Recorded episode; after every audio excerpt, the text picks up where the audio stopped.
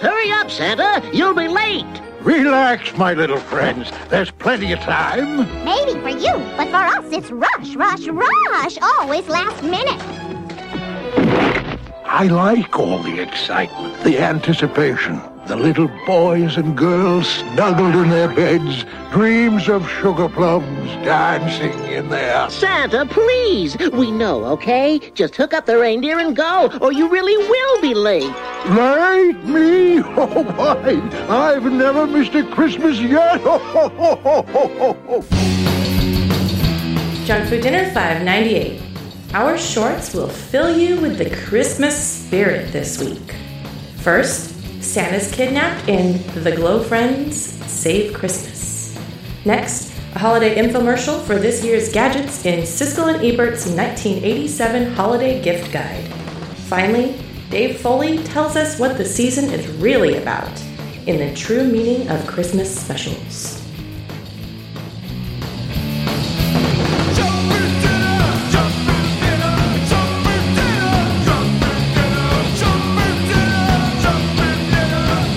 Remember when toys were a dollar or two?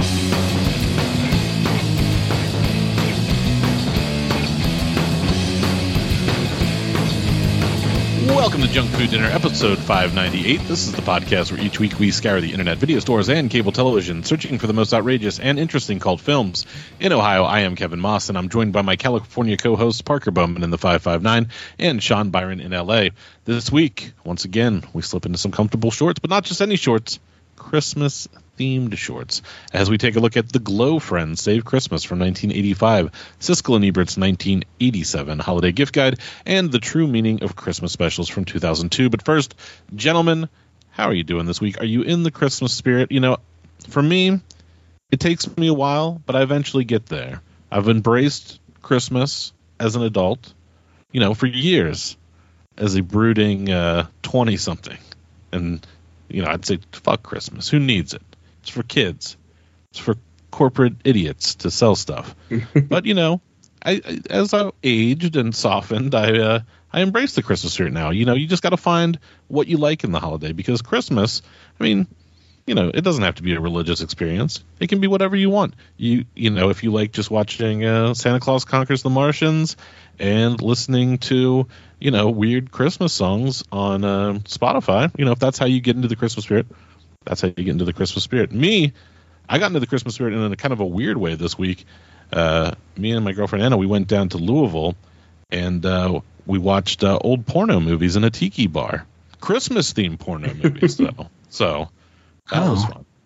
What kind of pornos y'all watching over there? Christmas themed, old Christmas themed pornos. There was a an event that they do down in Louisville at this tiki bar where they have a burlesque dancer present old porno with different themes. And of course, this month was you know Christmas themed. They had Christmas themed tiki drinks, and uh, yeah, they showed like an old French porno from the 20s where lady fucks Saint Nick. Oh boy, that was something else.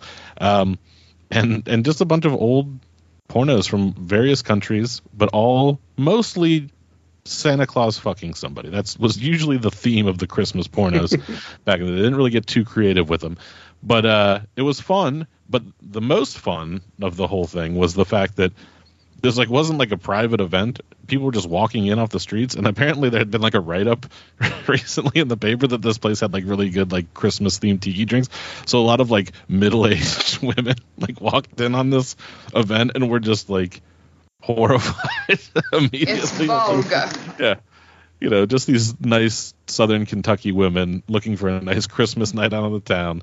You know, maybe coworkers, uh, but yeah, just walking in and, and seeing uh, Santa Claus deep dicking someone with full pubic hair. So uh, it was a fun night, to say the least. But it, like I said, it put me right in the Christmas spirit. Now I'm I'm 100% in. I uh, you know, I've got the the Christmas sweater. I got uh, you know, the Christmas music going. I'm ready. I got the spirit. What are you guys? How are you guys feeling? Are you are you in it yet? Did these Christmas shorts at least kind of get you there? Kevin Moss, I mean, before you even revealed to us um, this, you know, what sounds like a wonderful Christmas the- Christmas themed week you've been having, I-, I was gearing up to say like, hey, I, I don't have the spirit. Oh um, no.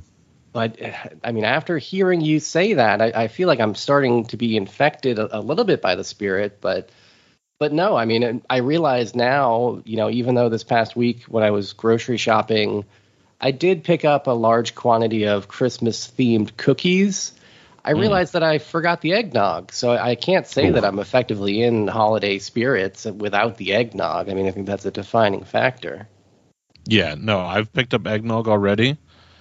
I've got those same holiday cookies that you're talking about, probably. Um, yeah, are I'm they ready. are they from Trader Joe's? No. Oh well, then I'm sad to say you don't have the, the good kind that I got. I got two varieties. I got the shortbread and the gingerbread. You know. Oh, nice. But they're ready. They're ready for to be dipped in this uh, this eggnog. Are they tree shaped? Oh yeah, all kinds of all shapes. Gingerbread men, trees, candy canes, the works. Very nice. I, I, did see some movies. If if you if you'd like, I can I can run down a, a few movies I've seen and, and what I thought if, of them. If they don't have anything to do with Christmas, I don't want to know about them. They, they're, they're yeah. In fact, they have nothing to do with Christmas. Couldn't be further from Christmas. Some of these. Okay. Let's hear it. Well, I saw the um, the documentary "That's Sexploitation." Oh, nice, yeah. On Arrow streaming. This is a it's a Frank Henenlotter uh, documentary yeah. that he he put together, not about his movies, but about the history of sexploitation, uh, together with David Friedman, a longtime schlock producer. Pretty good. It, it's you know if you've seen things like Not Quite Hollywood, it's that kind of a format. Just tons and tons and tons of clips of all these like nudie cuties and stuff uh, throughout the ages. But it's a good kind of background watch. Very, uh, you know, low level of commitment to, to get into it, and you get to see a, a ton of 1950s tits on screen in, in high pixels. Wow, yeah, I've been wanting to check that out, and I've read a little bit about it, and know Henenlotter's involvement, and obviously he's a treasure trove of information. So if anybody's going to make a, a sexploitation documentary, I, I trust Henenlotter, so you have to check that out. Yeah, it's it's well worth a watch. Uh, also, well worth a watch is the "Listening to Kenny G" documentary that's on HBO Max right now. I this heard one that. I've, I've heard really, people talk about this. Yeah, it really surprised me. You know, I, I have really no interest in Kenny G. Uh, I, I, mean, I think like most people, I think he's kind of a joke. You know, I do like jazz music. What's interesting when you watch this is that it's clear he doesn't. Like he actively says, "I don't really listen to music." Uh, there's like a painting of Thelonious Monk in his studio, and he doesn't know who that is. Uh, it's wild, uh, but it's a great documentary, well worth watching, and says a lot about kind of the kind of the, like how music is sold corporately and, and how audiences are found for certain kinds of music. I, I thought it was really good. Um, I finally caught up with Uncut Gems, uh, which I liked a lot. Didn't like as much as Good Time, but uh, still thought it was really good. Um, Licorice Pizza, thought it was okay. Kind of disappointed, but it was okay. I don't know. I didn't hate it. And Sean Baker's new movie, uh, the director of uh, Florida Project and Tangerine, uh, his new movie Red Rocket, which I thought was great. Uh, oh, if you yeah. have a chance to see Red Rocket, I totally recommend it. I'm amped on Red Rocket. I can't wait to see it. Um, John Waters, I think, had it on his list of best movies of the year, and I love, yeah, I love that dude's other movies. So yeah, I can't wait to see that. I I, I do want to see Licorice Pizza. I, I, despite your lukewarm uh, response to it, I've I've heard some mixed things. Some people didn't like it, but some people really liked it. I'm always willing to give P.T. Anderson a shot, even though you know I don't love all his stuff, but um, I'll check it out. I heard there's uh there's pinball elements involved. Yeah, uh, mm-hmm. kind of the you know one of the climactic scenes takes place at a pinball parlor. It's it's kind of a big part of the movie, and oh, I hope it's not like The Accused. No, no, no. It, it's that. yeah, definitely not. Thankfully, um, and uh, if you're a fan of Haim, I, I, guess you know you'll you'll probably love it. She's really good in it, Alana Haim. Um, but the movie, I don't know. I don't, I'm not really sure what what he was going for. Hmm. Did you did you see this as well, Bowman? No, it doesn't play up here until Christmas, so that's probably what I'll be doing that day. Yeah, I gotta wait for Christmas as well. You guys yeah. did see Uncut Gems, though. I'm guessing, being longtime Netflix subscribers. Yeah, I mm-hmm. saw it in the theater. Um, Me too. Right before pre-pandemic. Um, but yeah, like Parker said, I, my favorite part of the movie was when uh, Adam Sandler uh, said to jiggle his cock and nuts around. Do it for mama. That's the best part. It's like he's constantly t- telling Eric Bogosian to jiggle around his cock and nuts. It's great.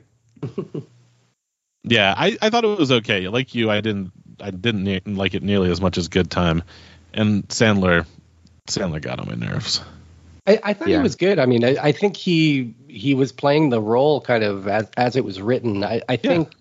That character maybe could have been written in a way that was like slightly more endearing. yeah. like, I know what they were going for, but like I feel like he's making the wrong decisions all the way up to the end, and you could have done it in a way where it's like give him a point where he makes a turn and starts trying to do the right thing, but you know the consequences are still chasing him but they don't really do that. I, so yeah, but still, I thought it was great. The style is amazing. Do you think that when they wrote the script, they wrote use an annoying grandma voice the whole time? I didn't find his voice annoying. I've I've heard that from multiple people, but uh, the whole time I was watching it, like that didn't even strike me that he was doing much of a different voice than his normal kind of Sandler voice. Yeah, I don't know. It's it seemed like he was going out of his way to be annoying, but maybe I mean, maybe that's the point. Who knows? I like Bogosian though. Anytime Eric Bogosian's in a movie, five stars from me. Yeah, that's fair. I love, I love him. You like him a great deal. Mm-hmm. That's a fact. Well, what about you, Bowman? How was your week that was? Well, as I mentioned, I failed to go to the pinball place, Pizza Planet, but I'll yeah. I'll make it there eventually. Um, what go, I did, got to go and report back. I have to go. I got to give a live report. Um, but what I saw, what I did instead was I saw the movie Belfast, the new Kenneth Branagh movie that we talked about on the bonus episode, a little bit. Now there's oh. multiple uh, Golden Globe nominations for this film. What can you tell me about it? I can tell you that they're all very deserved. Everybody in the cast is fucking great. The little kid is magnifique. Usually I hate little kid movies, but that little kid is really good. I feel like we've gotten some good little kids the last couple years. Like Jojo Rabbit had a couple good kids. This kid's yeah. good. Okay maybe we're on an upswing for kids. But it's, I mean, it's probably not for everybody. And it was like almost borderline not for me. It's like very much like you got to know exactly what was happening in Northern Ireland in 1971 or whatever the year is, and like because like it well, doesn't like walk you through it. You know, it's like I guess. Fortunately, I've listened to a lot of stiff little fingers in my life, so I know all about that. that would have helped. Yeah, I should have studied their lyrics before before saying it. But yeah, it's like about the Civil War there, and like I I know nothing about that as a young American, so I was a little bit lost. But it's mostly about like family and and the characters, and so you kind of get into it pretty quickly. You don't need to know the ins and outs of of religious war or whatever. So I thought it was really good. Nice. Okay. Yeah, I think uh, Kenneth Branagh was on. I think it was Maron uh, a couple weeks ago, and, and, I listened to his interview. Seems like a, a really likable dude. You know, I've always thought that he was uh, a talented actor, but seems like a really cool guy. I don't know that this movie's for me, but it's, it's cool to hear that it's out there. Eventually, I, I might become a mature enough adult that this subject matter appeals to me, but until then, I'm going to be watching, you know, uh, titty flicks. Well, there's some very nice black and white photography in it, so maybe go see it and just wear earphones or something. So I think you would enjoy that part of it. Sounds good to me. Yeah, listen to the stiff little fingers on your earbuds while you watch it. yeah, could improve any film. Well, I would ask if you guys want to check in with the fine folks out there in Junk Food Dinner Land in this week's segment of Junk Mail. But once again, second week in a row, no voicemails. We're, we're shutting the down. Discord down. we're, we're taking down that Discord. I'm yeah. sick of this shit. We made a mistake. Listen, guys, we love the Discord too, but ask us questions in real life on the, uh, you know, on the voicemail as God intended. Mm-hmm. Yeah. yeah, sure. You might have to wait a week and a half to get an answer to your question, but yeah, it'll be worth it. And we we might make fun of you on air. Yeah, that's we part of the process. we might rate you on a boob scale, but you know what? You'll be you'll go down in history. Yeah, you have to because in my mind, I do think that the voicemails are more important more important to me than the actual Discord. So I feel like this should serve as kind of a warning. Like, we will eliminate that Discord. We'll take it away, guys. You know, we, we need these voicemails. the Discord is a privilege, not a right. All right. You're just being to- warned. We'll just have to start kicking out people who used to send in voicemails regularly. We'll kick those guys out of the Discord and leave the Discord up for everybody else. That's how it's going to have to go. Can't have Yes. Brian, Brian from New York in our Discord anymore. Come on, Mr. Brian. You, you used to call all the time. What? I'm Mm-hmm. no good anymore. Yeah. Mr. Brian told me happy birthday in the Discord the other day. I should have just replied instead of saying thank you. I should have just replied with the phone number for the voicemail line. Yeah, just a link to the call now button. yeah. Yeah, th- this is sad. I'm, I'm sure that there's other podcasts out there that around this time of year, this holiday time of year, they're getting well wishes from their listeners. Their voicemail lines are just ringing off the hook. You think Oh, yeah. Not getting phone calls about that Kenneth Branagh episode that everybody loved? Yeah, give us a call. Let us know what kind of holiday pornos y'all been watching out there. We need to know. This is a community, friends. It's not just the three of us up here. Just you know, jerking off into a microphone. yeah, That's what tell, it used to be, but not anymore. tell us, peekaboo, you fuck shoe. we need that kind of human interaction. Anyway, come on, make a make an old man's Christmas nice. Give give your grandpa a call. Uh, pick up the phone and dial 347-746 junk. He's lonely this time of year. Just tell tell your three grandpas you love them. Uh, that is that is 347-746-5865 or as we mentioned you can uh, just go to our facebook page and hit the call now button we've made it so simple for you anyone can do it so do it Thanks, Kevin. Thank you.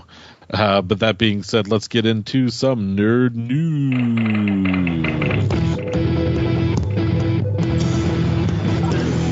From the global resources of junk food dinner worldwide, it's time for Nerd News.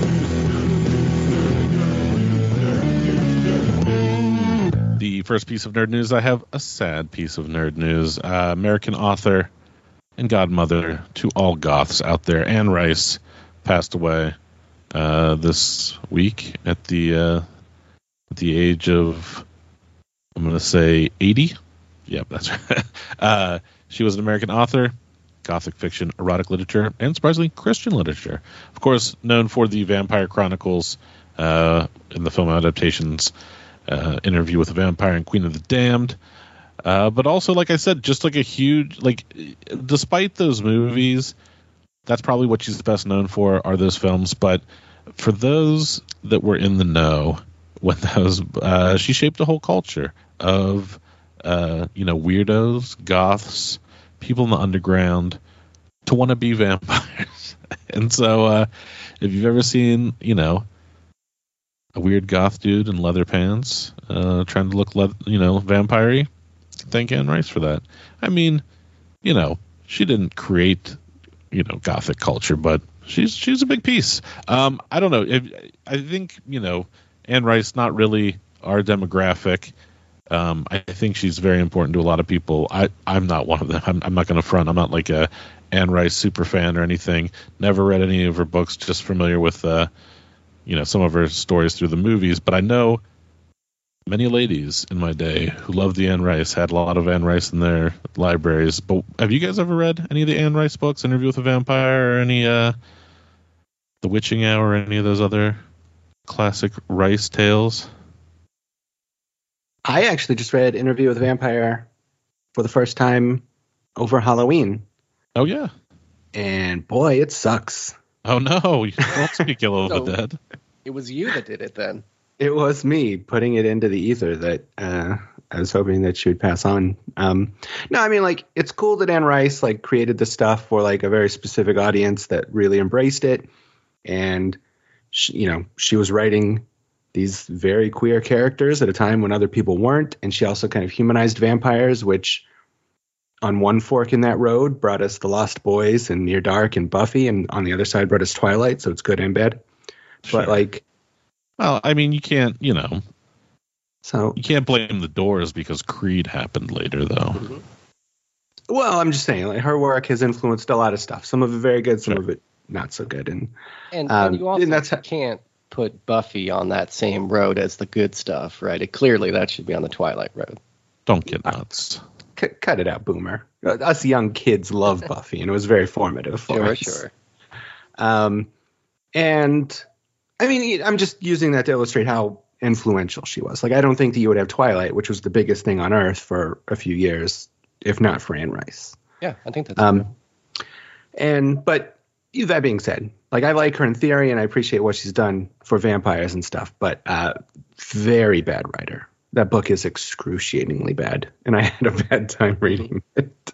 I never, uh, I, I never fucked around with any of her books. Uh, didn't really care about that movie really one way or the other. But uh, who was a member of that very select demographic was uh, old stepdad Vinny. Uh, he was a big fan. He had all the books. He was. I remember, you know, when I was a kid or a teenager, you know, he was reading them all the time, and he loved that movie. And you know, I certainly had like uh, girl friends in, in high school that loved those books as well. And uh, I was always curious. So I, I guess I am kind of bummed to hear that they're not good because I kind of like the idea of a story that takes place over like, you know, hundreds of years with these vampire characters. I think that could be fun, but uh, if they're written really poorly, that's not cool. I feel. I mean, she's done a ton of them, so I feel like if I picked up number five or something, it probably would be better. as She'd have a better handle on things. But I, I mean, I think that was like her first book or something. So maybe she got it later. I remember um, going down to New Orleans probably about a decade ago on vacation, and she's like a huge figure down there. Yeah. She owns a bunch of mansions, and like she's just like about town. You know, like that's the, she's like the big resident is Anne Rice. for sure. Well, yeah, I mean, she kind of. I mean, obviously, New Orleans is is very much a character in the stories, from what I understand. As cliche as that sound, but like, yeah, I mean, uh, yeah, I don't know. It's a, it's a it's a point of pride for them down there. They got uh, you know, they got beignets, they got the Saints, and they got Anne Rice. Yeah, and that Abita root beer, Mm-hmm. it's a good one. And Po Boys. Yeah, Mardi Gras. And they got it all let's down just there. say let's just say whatever things we associate with New Orleans. They got that Bourbon Street, guys. hmm Smells like vomit every morning. It's like Family Feud. But this Vinny, this stepdad Vinny becomes more and more intriguing to me every day. But are you still in, are you still in contact with Vinny? Yeah, yeah, he's, he's still a part of my life. He's still married to your mom. Still married to my mom. Yeah. We got to get him on the show. I want to ask him about his his love of metal and Anne Rice. he's very secretive, but but maybe someday on a bo- like a boner episode or something. Yeah. All right. Just just start planting some seeds. Maybe over the holidays, you, you do your annual Christmas call to the family. Say, hey, put Vin on the phone. got, got a proposal for him. You call him Oh. Vin. You, you want it like that? I, I thought you were recommending that I just kind of secretly record our holiday chats. Oh, okay. Just trying Oh, to well, I got, in interview questions, you know. oh, like- I got questions of my own. okay. You want to know what his favorite incarnation of Eddie, the mascot from Iron Maiden, is? Because I'm going to tell you, it's probably Seventh Son. Wow, that's a ridiculous opinion, but What? The Egyptian stylized Eddie is not the coolest one? no. No, you're you're wild. I mean, it's cool, but it's not the coolest one. You're going to say like Power Slave or something, or Yeah, Trooper Eddie. Trooper. Okay, all right. Trooper's cool. Anyway, uh, you got some nerd news? Anybody? I- I got a little. I got a little something for you guys. Drop it on us, homegirl. Okay. It turns out uh, Thora Birch, who was previously signed to do Tim Burton's new live action show about Wednesday Addams, uh, has quit the show. The show is been has been called a spooky coming of age story. Eight episodes were going to be ordered by Netflix, uh, but Thora Birch has dropped out. Uh, no word on who she was going to be playing. Um, she oh she was playing Tamara Novak, Wednesday's dorm mother, and the only normie fuck? on the only normie on staff at Nevermore Academy. Oh, that sounds terrible. No wonder she quit. Why? Why on earth do you cast Thora Birch as a normie? Of course. All right, this makes no sense. Um, let's see. The show's cast now will include Riki Lindhome, who is very cool, and a bunch of dorks I've never heard of. Um, Catherine Zeta Jones is Morticia, apparently. Is that right? Mm-hmm. Oh, okay. Yeah, I see where that is. Yeah. Well, that's okay, I guess. Um, yeah. Hmm. Let's see. Jenna Ortega is Wednesday Addams. She's in stuff that I like, but I don't know who she is. Oh, she's that girl. She's all right. She's cool. She's the heir to the uh, Ortega Taco, um, f- um, you know, franchise. How are you pulling my leg here? Yes. Yeah. well, she was in Babysitter Part Two, which I thought was a fun movie. So I don't know. This sounds crazy to me. Are you guys like? What do you guys think about this? Are you going to be watching this? I know Sean, you're a big Addams Family's man. Yeah. Um, how do you feel about all of this? I love the Addams family. You know, I, I love those um, old timey, um, you know, uh, New Yorker cartoons, and um, you know, you know, obviously love the Barry Sonnenfeld movies. Like the TV show, all right. You know, what limited amount of it I've seen. Still have not seen the cartoons, and I'm interested in this. I, I don't know. I'm maintaining an open mind on this. I hope it's good.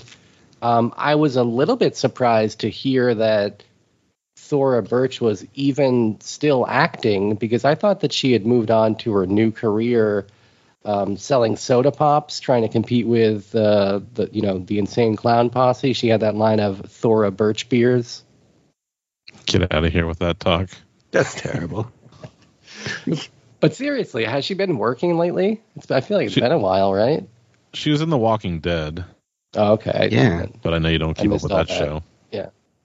Yeah, yeah. I thought that she like actually like literally retired a while back.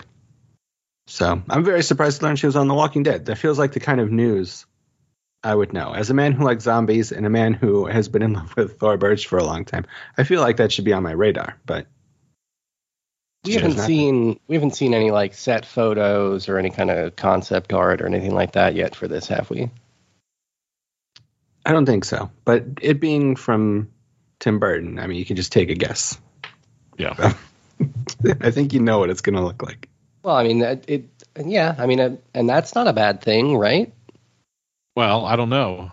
I mean, yes, in my opinion, it is. I mean, Tim Burton. Tim Burton is exactly like Weezer. Like, what the fuck happened? Like, everything sucks past 2000. Like, what did what happened to you? I think you'd be like, being generous. I think maybe you mean 1994. Well, when, Well, when Mars is Mars Attacks was good. Mars That's 96. So that's like the last good thing that he did. Sleepy Hollow was okay, right? It's not bad. I don't hate Sleepy Hollow. Yeah, but then you just get this run of shit Planet of the Apes and Charlie and the Chocolate Factory and Sweeney Todd and Alice in Wonderland, Dark Shadows, fucking Dumbo. Like, get real, dude. You gotta Maybe- you gotta hit me with hit me with some shit before I watch your stupid Wednesday show. But maybe this is the project that we need to kind of reset him back to his roots. I mean, I, I feel like his early stuff is very Addams Family ish, right?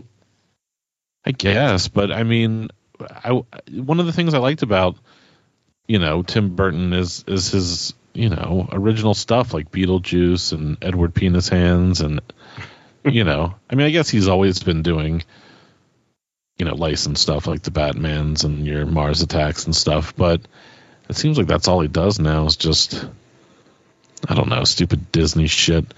But anyway, I get I don't know. I this is not this is not of interest to me. He did a 1986 episode of Alfred Hitchcock Presents. That seems like the kind of thing we should be talking about on the show at some point. Yeah, that sounds kind of interesting. I'll check that out. Starring Paul Bartel and written by Ray Bradbury. What? What? Yeah, and starring Griffin Dunne. This is this sounds amazing. What the fuck? We'll check it out. All right, putting that on the watch list. But yeah, especially now that Thora Birch is out of the mix. That was the only reason I was even interested in watching this thing. Yeah, I'm out. Although uh, Tim Burton is directing all eight episodes, which I think is an interesting sign. It's not just like some bullshit he slopped like slopped together and then had an intern direct. It's something he cares about. Yeah.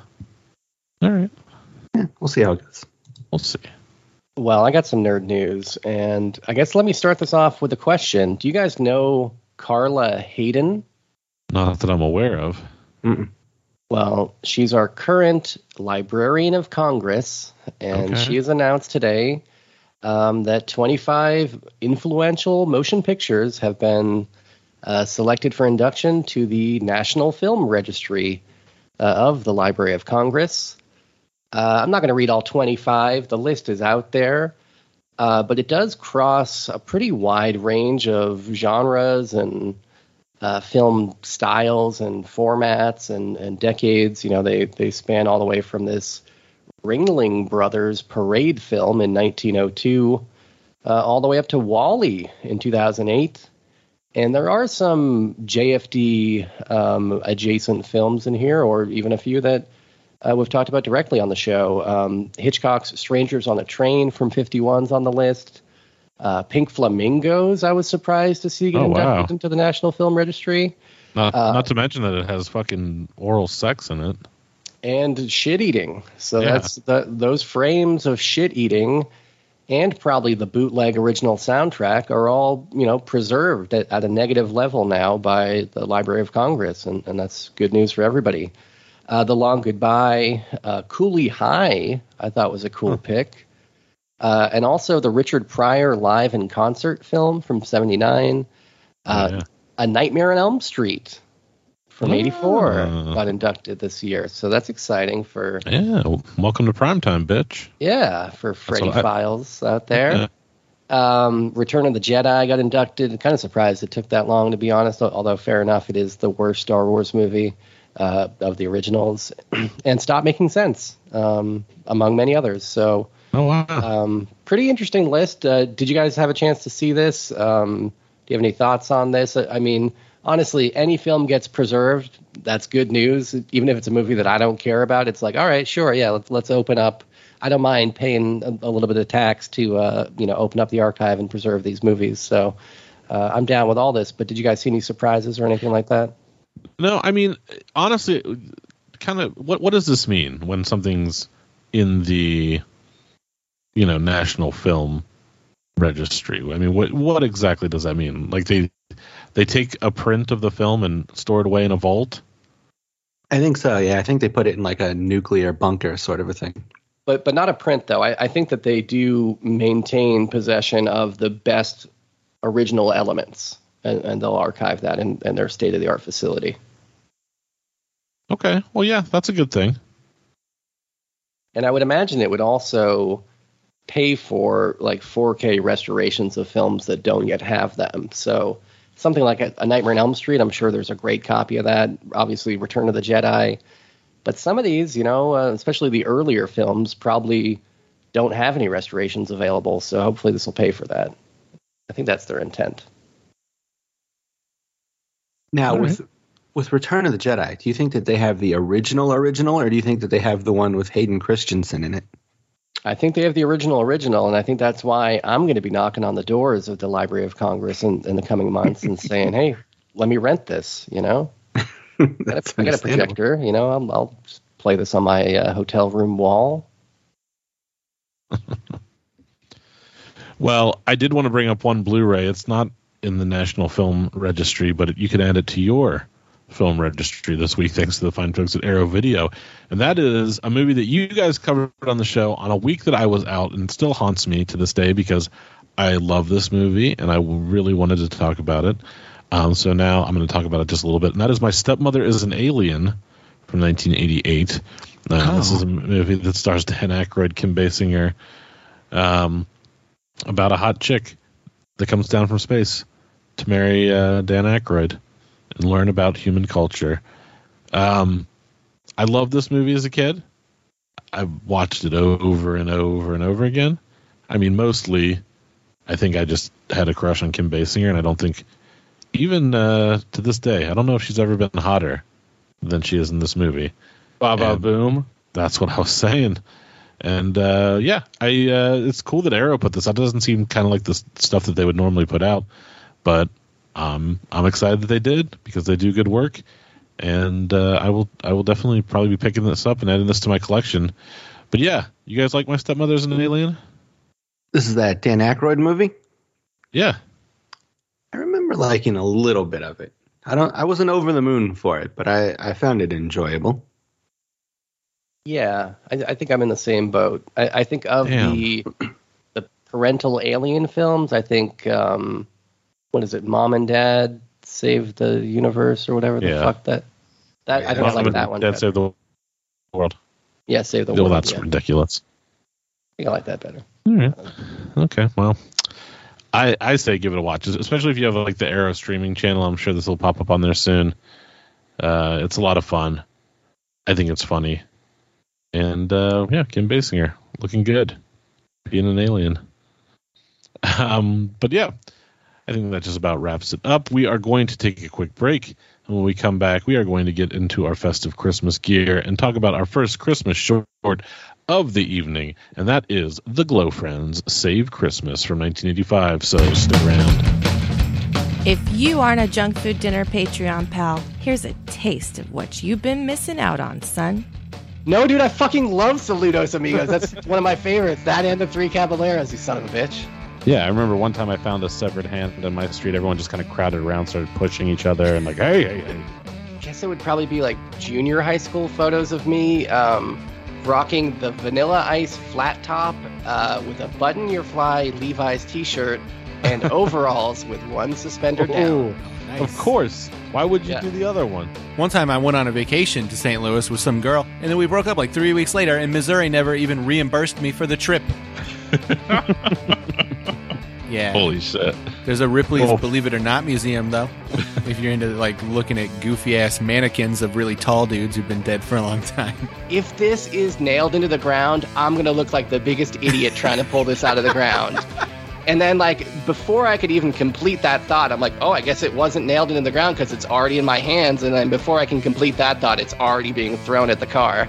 I will only choose Corey Feldman movies on the show if Sean Byron says it's okay to do so. I don't want to make him any more mad. Hi, this Corey. So go to patreon.com slash junkfooddinner and donate a couple of bucks so you can get a lot more JFD in your life and in your heart.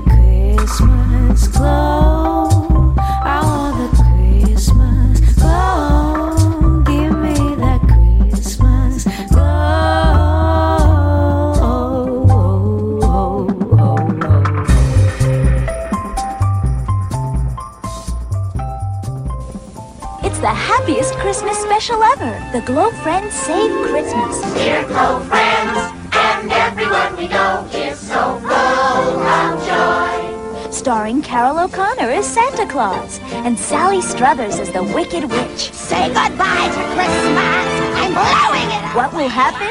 Find out in the Glo Friends Save Christmas. Today at 11 on TD44.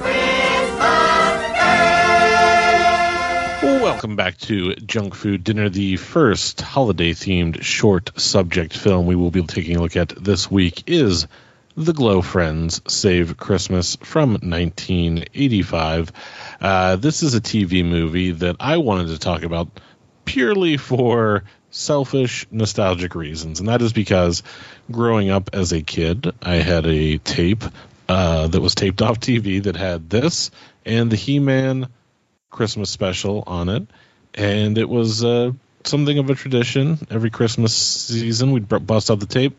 We'd watch this and the He Man Christmas special neither one really holiday classics by any sense of the imagination, um, but they are to me, goddamn it. And I wanted to talk about this one. I think a lot of people have talked about the Halloween or the He-Man Christmas special before.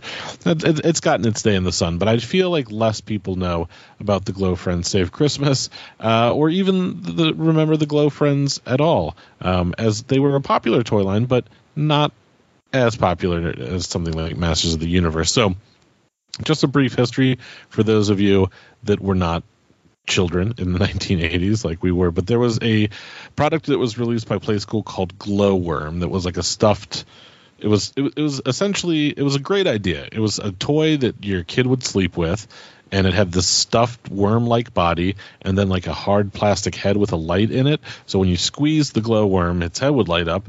And you know kids like to sleep with a night light or like have something that can light up. So this glowworm hugely popular for Hasbro. So much, in fact, that um, four years later, after selling like hotcakes, they introduced the Glo Friends, which were uh, little hard plastic action figures of various bugs, uh, like the glowworm, but they were not, you know, uh, plush toys to be slept with. These are more kind of like hard plastic toys, you know, kind of along the lines of action figures.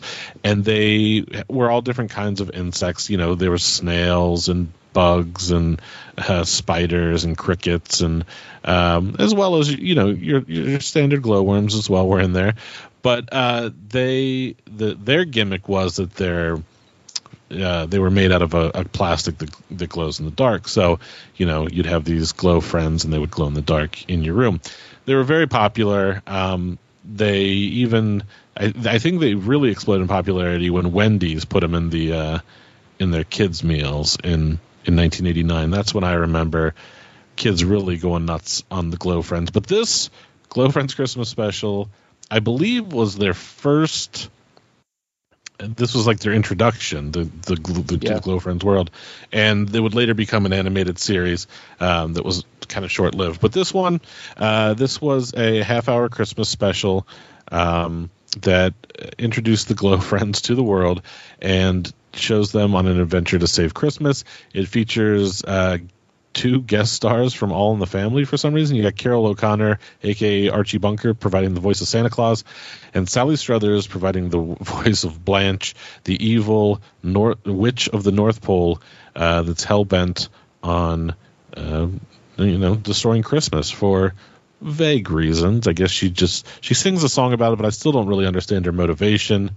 I guess she she's just wants like, to be. She's kind of a Grinch, basically. She's a know? Grinch, eh, but I, she also wants to be famous, and I guess she thinks canceling Christmas will make her famous. Anyway, she is uh, an interesting character because, you know, she's not super witch. I mean, she's witch-like, but she just kind of looks like an old homeless lady. Um, her main characteristic is that she's got a like mink scarf that's still alive, and uh, voiced by Charlie Adler, who's you probably recognize. He does a lot of cartoon voices, but uh, every once in a while, her her scarf will come to life and make a, you know, make a a rude comment or a, a, a funny pun. Um, she's also team teams up with uh, a clumsy moose, simply named Moose, uh, who's voiced by Lorenzo Music, who you'll know immediately is the voice of Garfield and Peter Venkman on the Real Ghostbusters.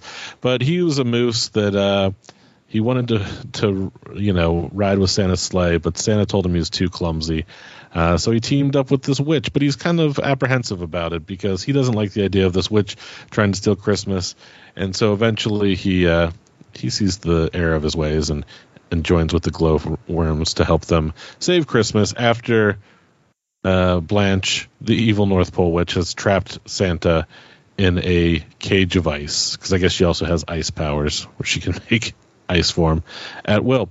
And like I said, it's up to the glowworms and this clumsy moose to save Santa Claus and and thereby save Christmas. Um, this was from the animation uh, company Sunbow Productions, who uh, up until this had done things like Transformers and GI Joe and Jem and the Holograms.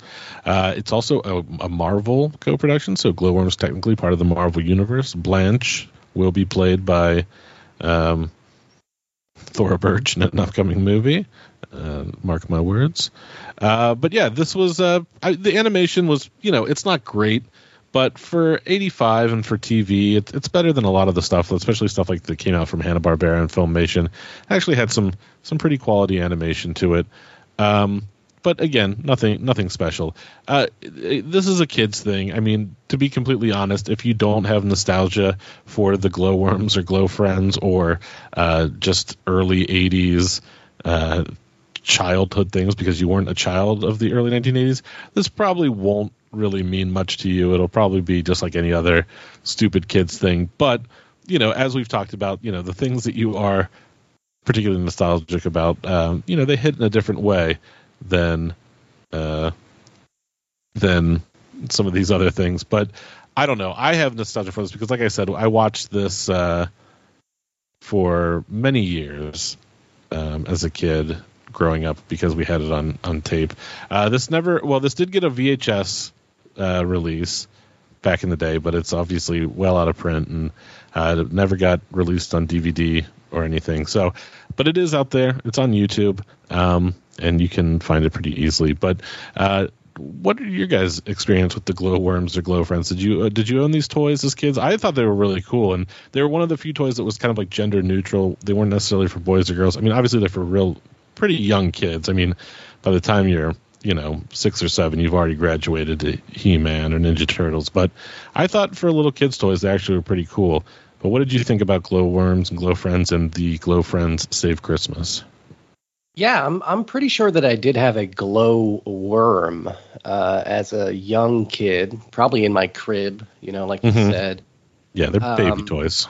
Yeah, and, and you know, I I don't I can't tell you really my critical assessment of of that toy. You know that I had when I was two years old or whatever.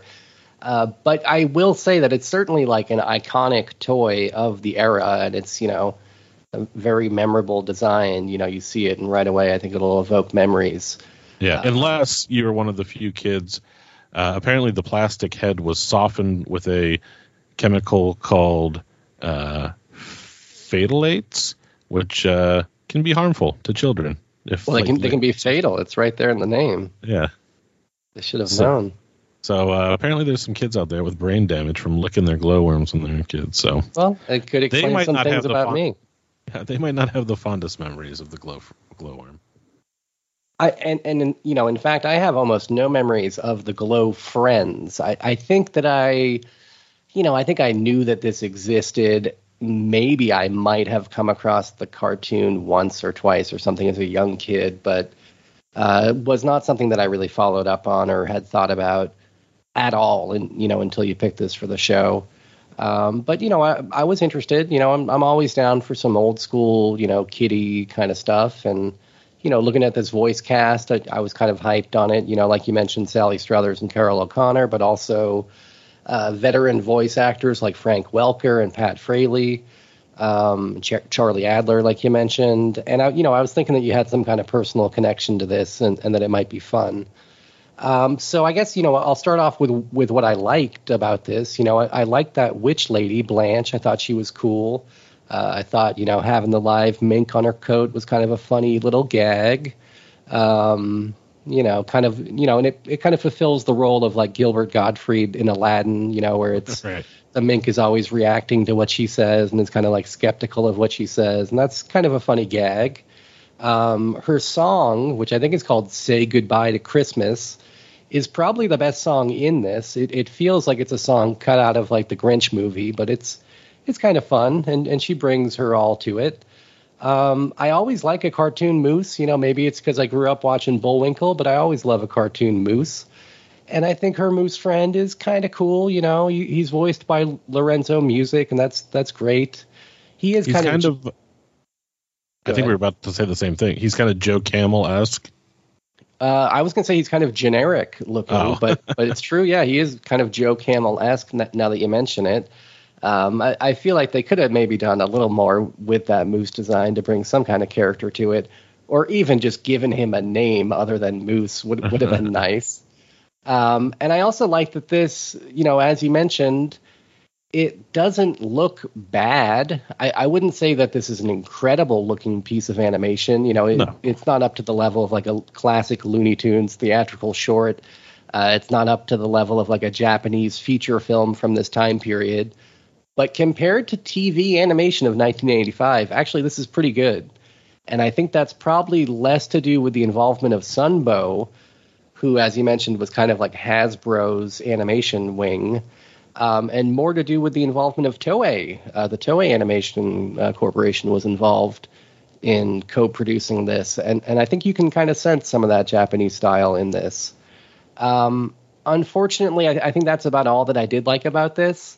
Um, it's just, for the most part, it's it's a pretty generic story. There's not really many jokes in this. It, it is aimed at babies, and and the songs in this overall were just not that great. And I, I think that is one thing that could have turned this in a different direction, is if it had like good songs that were either catchy or funny or had some kind of a hook to them but they don't. They just have these very generic Christmas songs, you know, that are sung by like these large choruses of children where you can't really make out what they're even singing and kind of evoke like it's a small world in that sense of being like really repetitive and kind of annoying. Um, and also these Glo Friends kind of gave me like a mild Oogieloves vibe, which is not really a vibe that I want to have around the holidays. Um, my wife pointed out something that I thought was kind of insightful almost immediately upon me playing this, which was she just kind of walked in the room and, and looked at the screen and she's like, glow bugs don't hang out in the wintertime. And I was like, fair enough, good point. She she nailed it. Um, and I guess I could suspend my disbelief on that if you know, uh, fun things happened in this, but it, it, I don't know, it didn't really deliver on that. So I will say, you know, I had never seen this, and the number of unseen 1980s Christmas cartoons for me is getting pretty small, I think. So, uh, you know, in that sense, I am glad to have this crossed off my list. You know, I'm, I'm glad that I didn't have to resort to watching the Pac-Man Christmas Comes to Pac-Land special yet again this year. Well, it's Um, coming uh, one Christmas. I'm sure it will. Um, but there were fun things in this. I, I mean, I didn't hate it. Uh, it was just kind of a little boring and, and nothing Sure. special, like you mentioned. Um, I had a question for you guys, though. I, I noticed in this that Santa Claus has a bunch of bells on his hat. His hat's a jingling with with all these bells on it.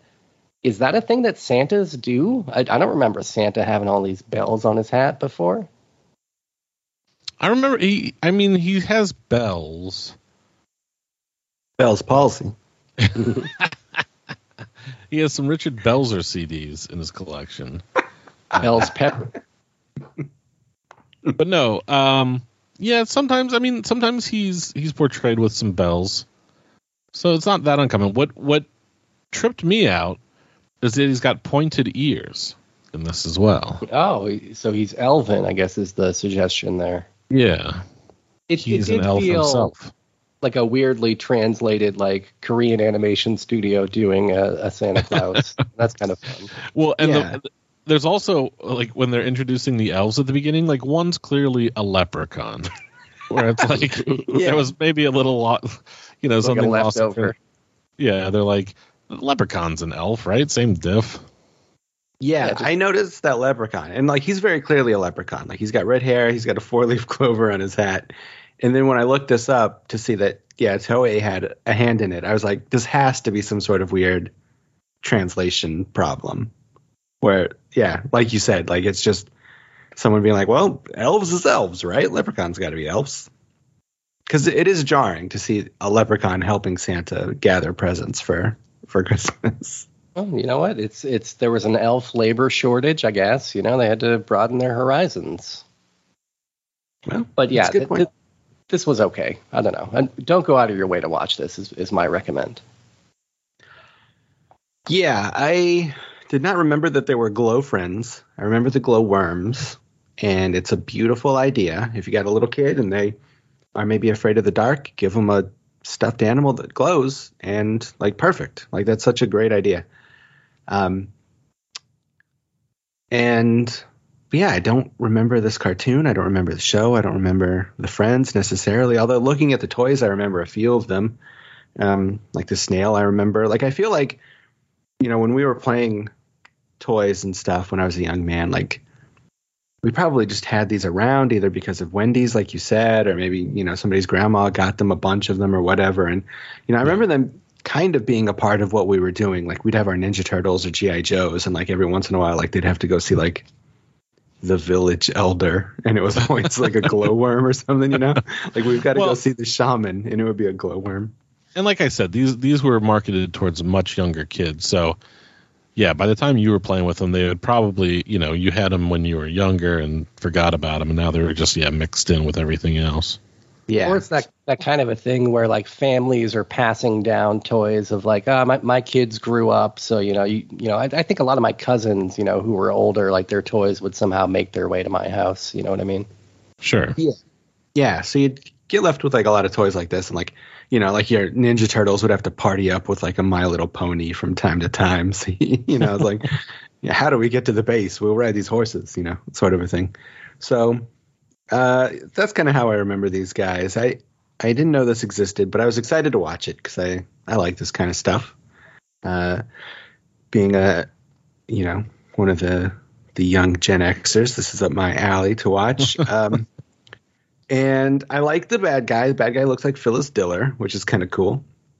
Yeah, you think Um, they they modeled it after Phyllis? I think so. I mean, it it's a little too uncanny. Otherwise, Yeah. Um, this movie, as a kid, watching it so much as a kid, it gave me a uh, a fear of women named Blanche. I think that's fair. They're always up to no good. Those Blanches. I know. I can't trust a name like that.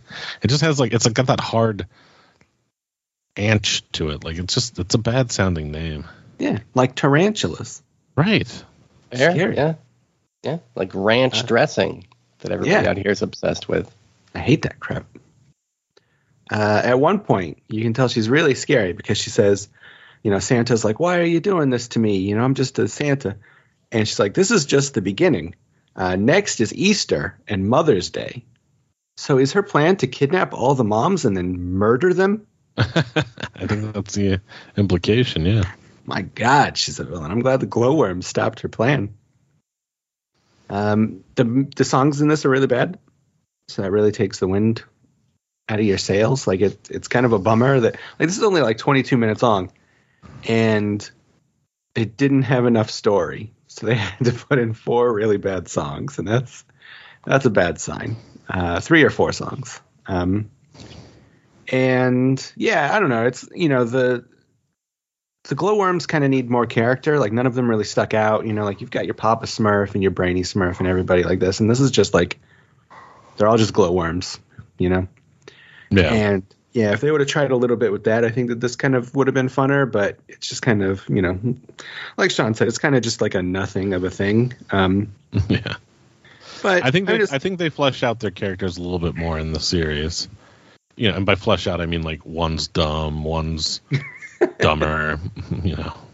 Yeah, the uh, the the YouTube video I watched this on had the special and then like the first like segment of one of the episodes of the show, and it seemed a little bit more in depth. Like they have bad, like they had, I forget what they're called. They're called like mole menitis or something. like they got like these evil mole men who hunt them. So it seems a little bit more like a real show. Um, Well, later in the series, um, the worms actually start wrestling ladies, which is probably my favorite run of it. I really enjoyed that part. Yeah. Yeah. Um, but yeah, I don't know. This is okay. Like if you you know if you're our age, you probably want to check this out, but probably not otherwise. Yeah, and it's it's G L O, no W. For whatever reason, the glowworm and the Glo Friends didn't have time for that W. Who does? Yeah. But yeah, like I, like I said, yeah, if you're not a child or weren't a child in the 1980s, you probably have no interest in this. But if you want a little bit of a nostalgic uh, Christmas special and you've already watched the He-Man special and all the other ones from the 80s a million times over, why don't you check out the Glo Friends Christmas special? You get to hear Sally Struthers sing about uh, wanting to murder Santa Claus. It's, you know, it warms the heart, just like the glowworms can warm your soul. Uh, but that just about wraps it up for the Glo Friends Save Christmas. We are going to take a quick break, and when we come back, we are going to get into the Siskel and Ebert 1987 Holiday Gift Guide. So stick around. You're probably getting pretty bored of the internet. Do you want to start using the web for something other than just gifts of Lady Gaga's butt? Then check out junkfooddinner.com. You'll find our episode archive equaling hundreds of hours of shows. We also have nerd news, movie trailers, film reviews, links to all our friends, and of course, gifts of Lady Gaga's butt. Junkfooddinner.com. What do you? Internet is uh, becoming really big now.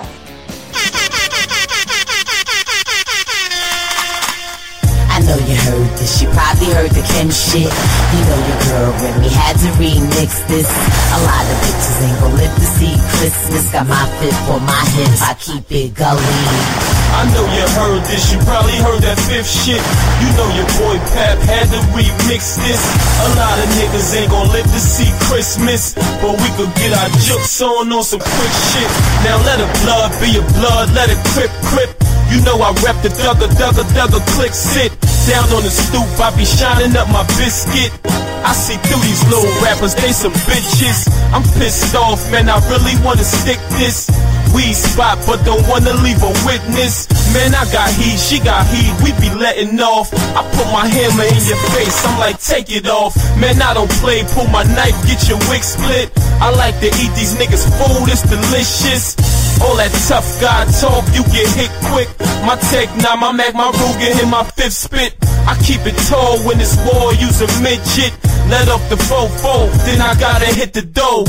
Who's that? Man, it's Pat Boost and reminisce. All you coward niggas better cancel Christmas. I know you heard this, you probably heard the Kim shit. You know the girl when we had to remix this. A lot of bitches ain't gon' live to see Christmas. Got my fit for my hips, I keep it gully. I know you heard this, you probably heard that fifth shit. You know your boy Pap had to remix this. A lot of niggas ain't gon' live to see Christmas, but we could get our jokes on on some. Just in time for the holidays, it's the second annual Siskel and Ebert Holiday Video Gift Guide. You don't need this game. Tonight at 10 on Channel 13.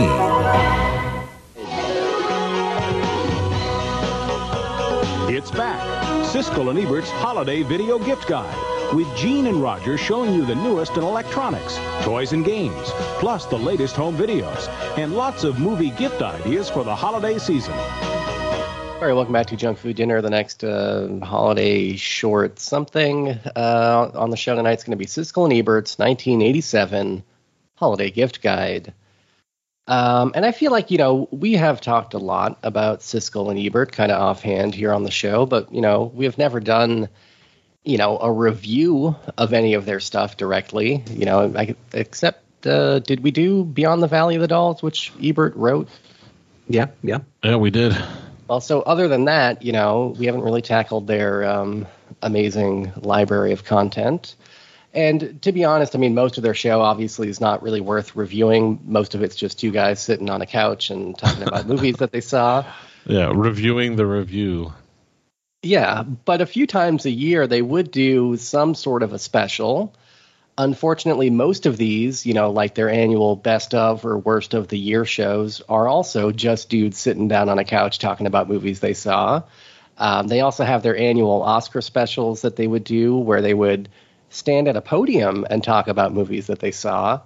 Uh, but one episode that they would do for a while, uh, I guess from 1987 through 1993, um, that was a bit different is the holiday gift guide, uh, which is what we're talking about this this year on the show. Um, you know, and it's one of those things where I feel like getting to see them off the couch and you know in these different situations you know is a joy you know s- similar to how you know uh, i always enjoyed seeing them on letterman or uh, on the stern show uh, it's fun to see this duo kind of out of their element and, and riffing on each other um, so yeah let's let's talk about what's in this special um, i watched this via uh, a youtube copy that is missing the first couple of minutes i guess but uh, I don't think we missed much. Uh, there's also some weird video glitches in the copy that we watched that kind of makes you feel like you're having a seizure, uh, but kind of in a fun way, I guess. Um, so it starts off with um, their toy recommendations for the year. So um, Gene Siskel is showing off this classic television toy called Winky Dink that I guess is from like the early days of TV, maybe from the 50s or something, that they did kind of like a retro throwback edition of uh, in 87 where it's like this cling vinyl thing like a clear piece of vinyl that you put on your television screen so that you can write on it with a magic marker. Uh, it's pretty lame looking to be honest with you um, but roger ebert shows up siskel's grandpa choice with a high-tech video game uh, recreation of etch a sketch that's called video art um, and it's like this hilariously low pixel, even for 1987, and f- looks like in like intensely frustrating to control. Uh, kind of a thing where you got this joystick and you're trying to do like an etch a sketch, etch a sketch kind of drawing, but uh, these guys are struggling to uh, to render anything with this, you know, and so you get to see them kind of uh, messing around with that, which is fun. Well, not only that, it's from LJN. Oh, I didn't realize that the video game manufacturer, who I think did like Yeah. the Indiana Jones game for Nintendo and stuff like that, maybe. hmm Yeah, they did pretty much everything that was a movie tie-in. They did all the wrestling games, like all the shittiest games that made you break your controllers. They made them. Yeah, it's it looks it looks awful, but it's fun to see them play around with it. Um, next up, the cool guy Roger Ebert shows off his music video collection, um, including the VHS for Bon Jovi's "Slippery When Wet," uh, which I owned as a kid. I probably got it for Christmas this year. Maybe my parents were watching this very special, um, but I did own this, and um, I got to agree with Ebert's review. His review on it is. The movie's good. The angles are cliched, though. That's what he says about it. Um, then the square as hell Gene pitches how-to videos as the only gift that you'll need this season, including Christie Brinkley's how to put on makeup video, which he seriously tries to pitch in a hilarious little segment. Also, there's like a Wolfgang Puck cooking video in which uh, Siskel earnestly advises you not to try to cook chicken when, and this is a quote, he says, when chicken is not in season. So clearly Well, not a and so- gourmand. this is the point where I started to question the credibility of this in terms of like, are these things that Siskel and Ebert genuinely recommend? Because you know, as critics, they should be things that they endorse. But I suspect that, and which is you know should be you know patently obvious that this is just you know they had advertisers that wanted to sell their product, and they said Oh. you have to talk about these things because why else? there's a little payola scheme going on here. Absolutely. Why else would fucking mm-hmm. Gene Siskel even watch a Christie Brinkley makeup tutorial? So you don't think he was being fully honest with the audience when he recommends Larry Hagman's "Stop Smoking" video, which he calls quite impressive? No. This is 100% an infomercial. It's it's funny though. It's very weird. Like the, it's surreal to see him selling, especially that makeup video. It's such a weird pitch. Um, then they pitch a couple of um, feature films each on videotape that they want to recommend that you buy. Nothing too surprising there. Uh, but the segment after that is kind of fun. It's the Gizmos segment. As Roger says, they're reviewing the latest electronic gizmos to turn your living room into a video command center. Which, who doesn't want that? So they move over to this little like electronic store set that they've built, and they show off some inventions. Uh, Siskel's got this hilarious VCR like barcode reading remote control kind of a system where like you point your remote control at like this list of barcodes that indi- indicates like a Well- time and a date. Not even your remote control, a special UPC scanner. Yeah, yeah, it, looks like the kind of UPC scanner that somebody at Target would be like, you know, scanning your T-shirt with or whatever that you, you're buying. and yeah, it's just this really convoluted mess of a system that allows you to pre-record, you know, to set your timer on your VCR, a function that your VCR already has, but I guess uh, he couldn't figure out the remote control for his VCR, so uh, he's recommending this bizarre system.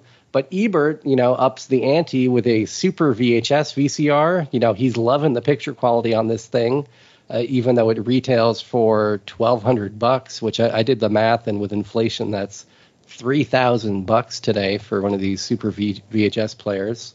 And did you know a single person that had a super VHS player? No, not in my like, life. Yeah, I knew like one or two people that had like laserdisc players, you know. Yeah. But like I never knew anybody that had Super VHS. Never even saw a Super VHS tape on a shelf anywhere. I don't think I knew that it was a thing until like 2005 or something. Like, like after it was it was well over, you know, on Wikipedia or Yeah. something. I think I learned about it. I was like, oh, that's weird. Um, he also shows off a Laserdisc player, uh, which I think he calls Laser Vision, which I, I guess was an alternate name for it back then. Uh, but the next up When- is the well when he talks about the laserdisc player, he talks about it like exactly the way that Mark does in SLC Punk. He's like, "There's a movie on there, Cisco." Yeah. And then he talks about Ronald Reagan's nuts being amputated, which I, was, was kind of surprising.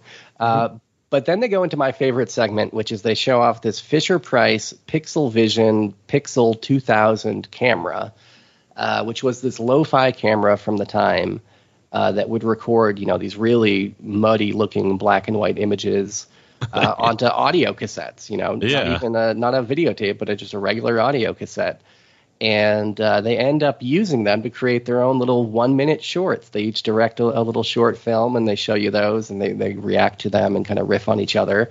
Uh, and I thought I thought this is a really fun segment. And you you might also remember this camera um, from when Richard Linklater ripped off Siskel and Ebert a few years after this. he shot part of Slacker with one, undoubtedly influenced by these great two short films created here. Um, and good news for you, Bowman, if you have not already, uh, I'm, I'm pleased to uh, reveal that you can log both of these short films on Letterboxd. So that should be exciting for you. I I did. Can you guess what I what ratings I gave them? What star ratings? Well, I gave them five and four and a half stars. Um, so I'm going to guess probably in the same ballpark. Yep, you got it right. Five and four and a That's half. great. Uh, I don't even need to follow you on Letterboxd. Turns out. Uh, I well, yeah. All right, yeah. That's what I gave them. I, I, I love to believe it. Um, I don't want to break I'm your heart. going to hold that in my heart. Um, it's so then it's kind of nearing the end here. You know, they break out some video games. They test drive the brand new Nintendo Entertainment System. Uh, they for a minute they're bemoaning the fact that toys don't cost one dollar anymore like they used to when they were kids, which is the most fun grandpa moment of all time. Uh, it turns out that Roger Ebert sucks at Duck Hunt. He is an awful Duck Hunt player. Uh, but Siskel's pretty dang good because, as he says, he went to military school, something I didn't know about him.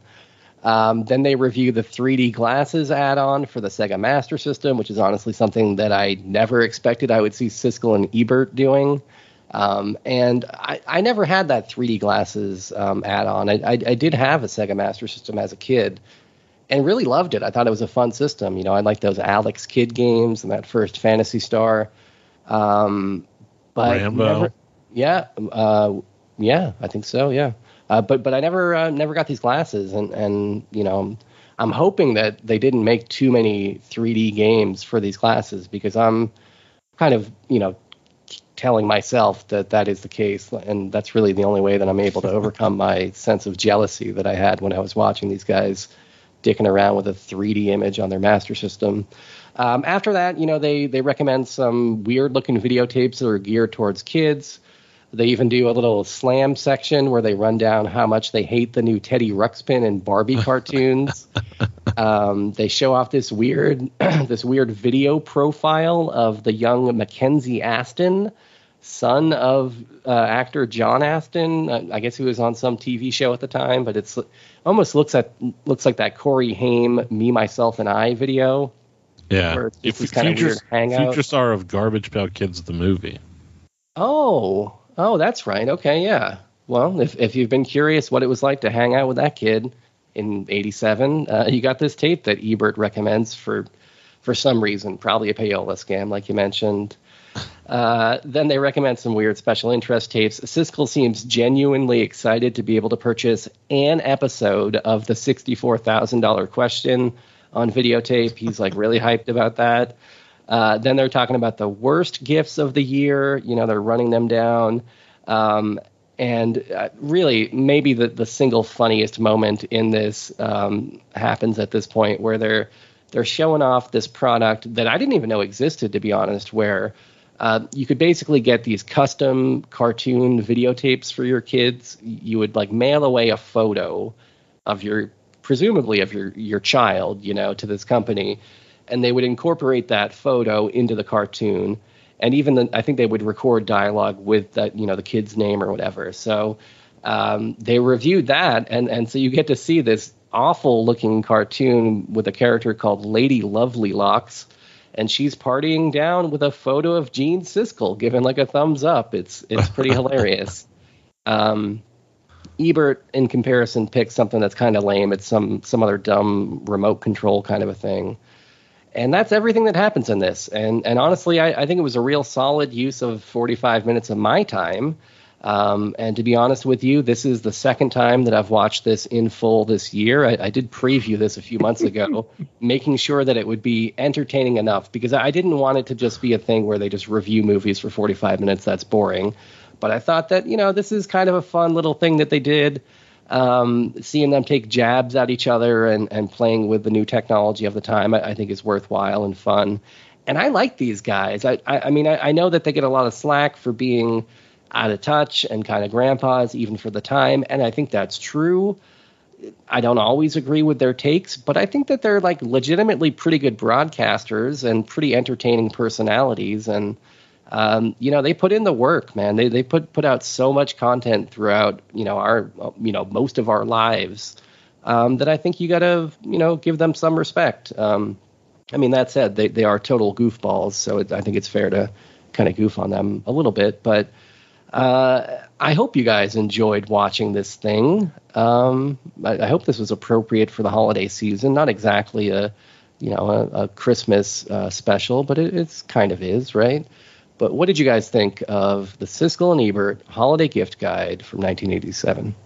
Well, um, before talking about this specifically, I do want to point out that Roger Ebert uh, said that one particular movie was a 3.5 out of 4 and that it was an astonishing achievement in imaginative filmmaking. And that movie was phantom menace. Um, so it could have been more payola for, for all i know. Probably.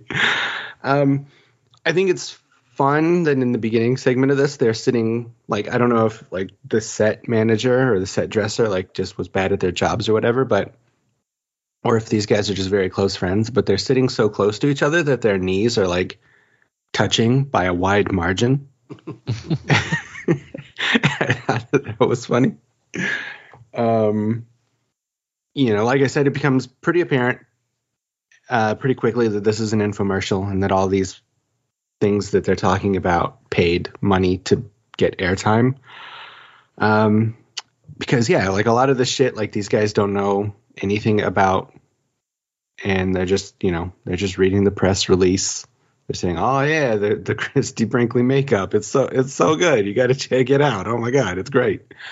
Uh, and you know stuff like that like um it's real absurd.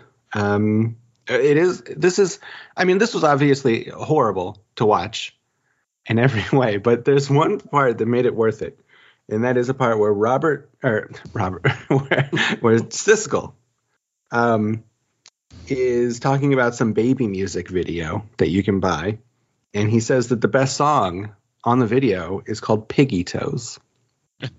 so, um, Siskel talking shit about uh, Teddy Ruxpin. He can fuck right off. Teddy Ruxpin rules. Um, and yeah, I don't. Yeah, it's just like two dickheads that are boring and like just talking about shit I don't care about. Like all the shit that they talk about, like It's You not even like about the Nintendo Entertainment System. Well, that's the one thing I do care about. And they fucking talk shit about it. They said the Master System was better. Um, which t- time has shown a different take, uh, Siskel and Ebert. But um, yeah, I mean, it's most of the stuff in here is not even like fun to check out in like a, a nostalgic way because most of the stuff, like technology wise, was like obsolete immediately. Like even when they were talking about it, it was obsolete. Like that fucking That, that's what's cool about it. I mean, how many other examples do you have of somebody dicking around with a Pixel Vision camera like in its heyday? Not many. Yeah, not many. Uh, Why would anyone want to talk about the Pixel Vision camera? It's a piece of shit. That's what's fun and interesting i- is to see these weird little dead ends in culture. You know, like I, there's a you know there's a million shows out there. Like Netflix has whatever the toys that made us or whatever that you know tells me all about the He-Men and the Cabbage Patch Dolls. I, I need some content about uh, these weird videotapes that you could splice your kids' photos into so that they could interact with anime characters. well, I I would like to have something like that these days. Um, but man, those Pixel Vision fucking movies that these guys made, like Siskel went the cool route, and he just made fun of Ebert, which is what we would all do in his situation. And he did like the Conan thing, where like he just took a picture of Ebert and made the lips move, you know, with different lips, and made fun of him. That's fine. Probably probably a decade before Robert Smigel did did it too. Again, Probably. these guys are influential in this medium. I guess so. No, Uh, it's it's all clutch cargo, baby. That's where it came from. All right, fair enough. but then Ebert, he does some pretentious bullshit. Like he he pulls in Citizen Kane. He tries to make some sort of big statement about '80s yuppies while also selling you laser discs like a fucking piece of shit. Like I just could not believe the pretentiousness he had. Like it's like He's a produce- complex character, Bowman. these producers were like, "Hey, make a minute worth of content with these stupid little fucking cameras." And he was like, "Oh, I'm I'm going to say something. I got something to say about 80s consumerism, and I'm and the greatest movie of all time. I got something to say about both of these things. I'm really going to go for it here." And uh, it was so funny because they played his first, and then they played Siskel's, where it's just making fun of Ebert for being a fat piece of shit, and it was just delightful to see. So see, when you say things like this, it sounds to me like you enjoyed watching this. I, I mean, part of it is goofing on these goofballs. Well, I'm not goofing on these goofballs. I hate both of these motherfuckers, and I hope that they burn in hell. this isn't a friendly goofing on these guys, but I did enjoy it. Then I, if we're taking into account how much I want these guys to to be uh, being poked with pitchforks in hell right now, then I did enjoy it on that level. I will be honest with you. You're right. Okay. Uh, so uh, yeah, I guess yeah. If you if you want to see these guys looking dumb and lamenting the days uh, where you can no longer buy toys for a dollar, then I guess this is this is for you.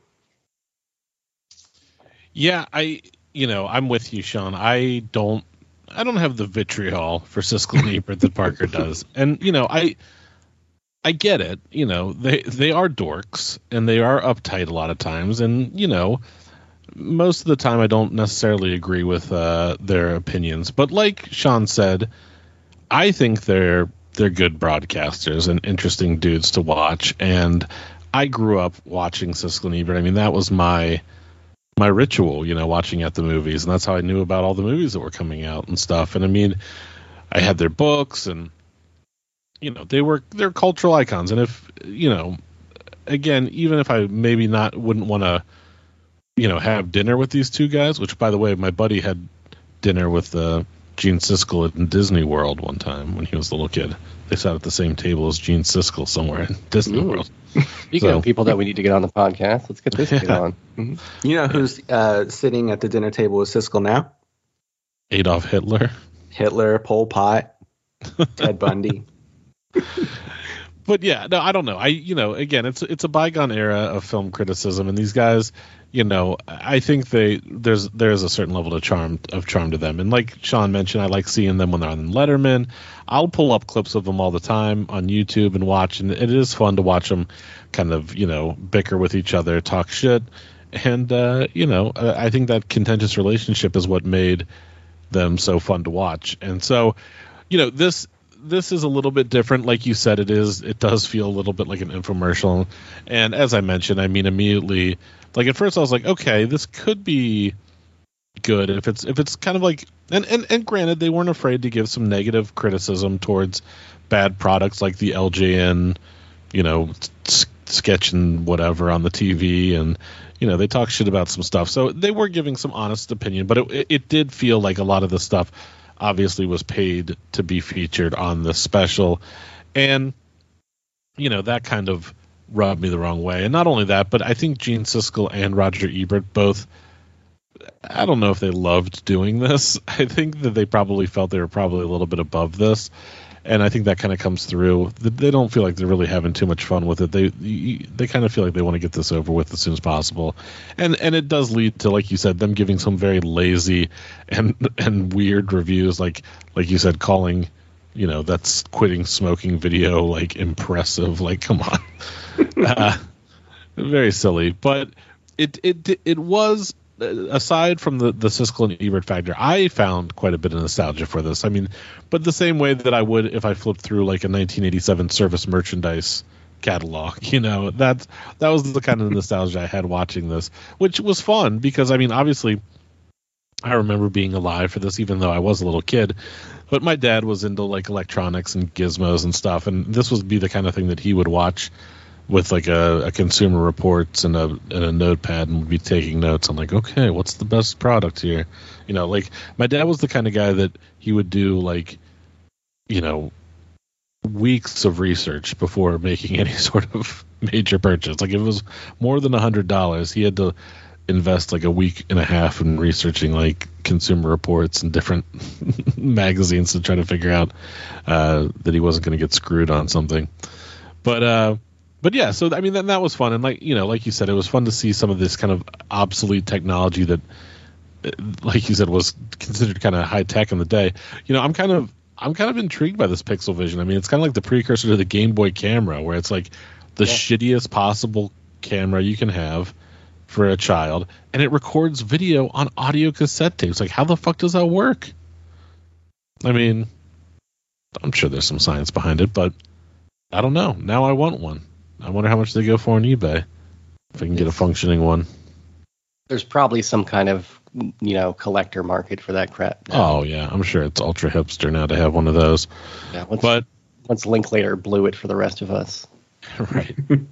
but still, yeah, like you said, I mean, I think this is uh, if you liked Siskel and Ebert growing up, or if you like the nostalgia of flipping through like an old Sears catalog from your childhood, uh, I think you can have some fun with this. I mean, it's not something I would say that you need to rush out and watch immediately, but you know, if you're putting together kind of a weird Christmas time playlist of stuff from your childhood, uh, I'd say this is is worth putting on there. If nothing else, to find out about Winky Dink, how he works. Yeah, and it's it's you know it's different. You know, it's it's not like um, anything else that that we watched uh, this entire year. You know, yeah, yeah. It, it is kind of like an infomercial, I guess, but uh, hosted by two guys that I like watching. So, and you know, I spent a lot of my teenage years just watching whatever infomercial was on at 3 a.m. and oftentimes hosted by just complete randos who I didn't care about. So. Mm-hmm. So I think you could do worse. Uh, this is on YouTube, like I mentioned, and uh, what what I didn't mention is that Roger Ebert's hair is out of control in this, and I'm not even going to tell you what I mean by this. Uh, you just got to watch it to see. So um, that's about it for the uh, Holiday Gift Guide 1987 edition. Uh, we will take a quick break and come back to talk about Dave Foley's The True Meaning of Christmas. So stick around. Oh, True Meaning of Christmas specials, I should say. Stick around. Mm-hmm and Hanukkah.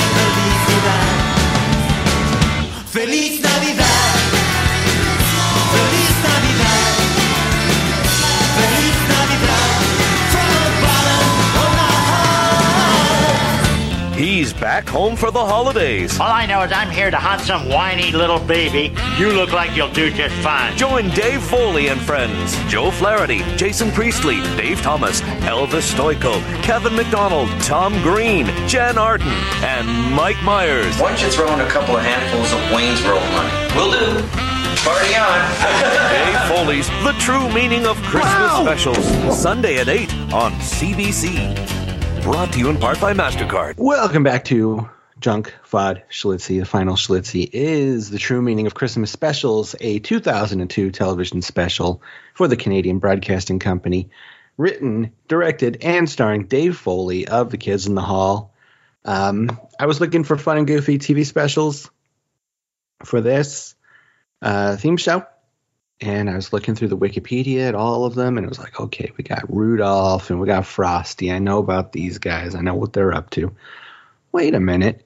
Dave Foley's The True Meaning of Christmas Specials. I gotta see what this is about. And uh, yeah, it's uh, I watched the first five minutes or so on on YouTube, uh, which involves Dave Foley hanging out on a beach with Santa Dude and Dick Dale. And I was like, all right, this is it. This is what we're doing. Uh, even though Dave Foley probably is my least favorite kid in the hall.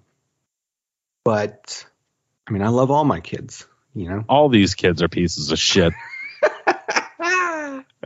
So, so I decided to give it a chance. And um, yeah, it's the, the first, you know, third of this, I would say is uh, rip-roariously funny. Do we Uh, know b- before you get into that? Do we know did this air in America? Because it's the version that we watched has like a what is it a CBC logo, which I think is like a Mhm. Canadian channel. But I, Yeah. I wasn't clear if this ever played on Comedy Central or something like that. Or Not that I know of. Uh, Okay. It's yeah, it's very Canadian. One of the more Canadian things I think we've ever watched on the show. I guess that would explain why like people don't really know about this, or or why I didn't really know about it.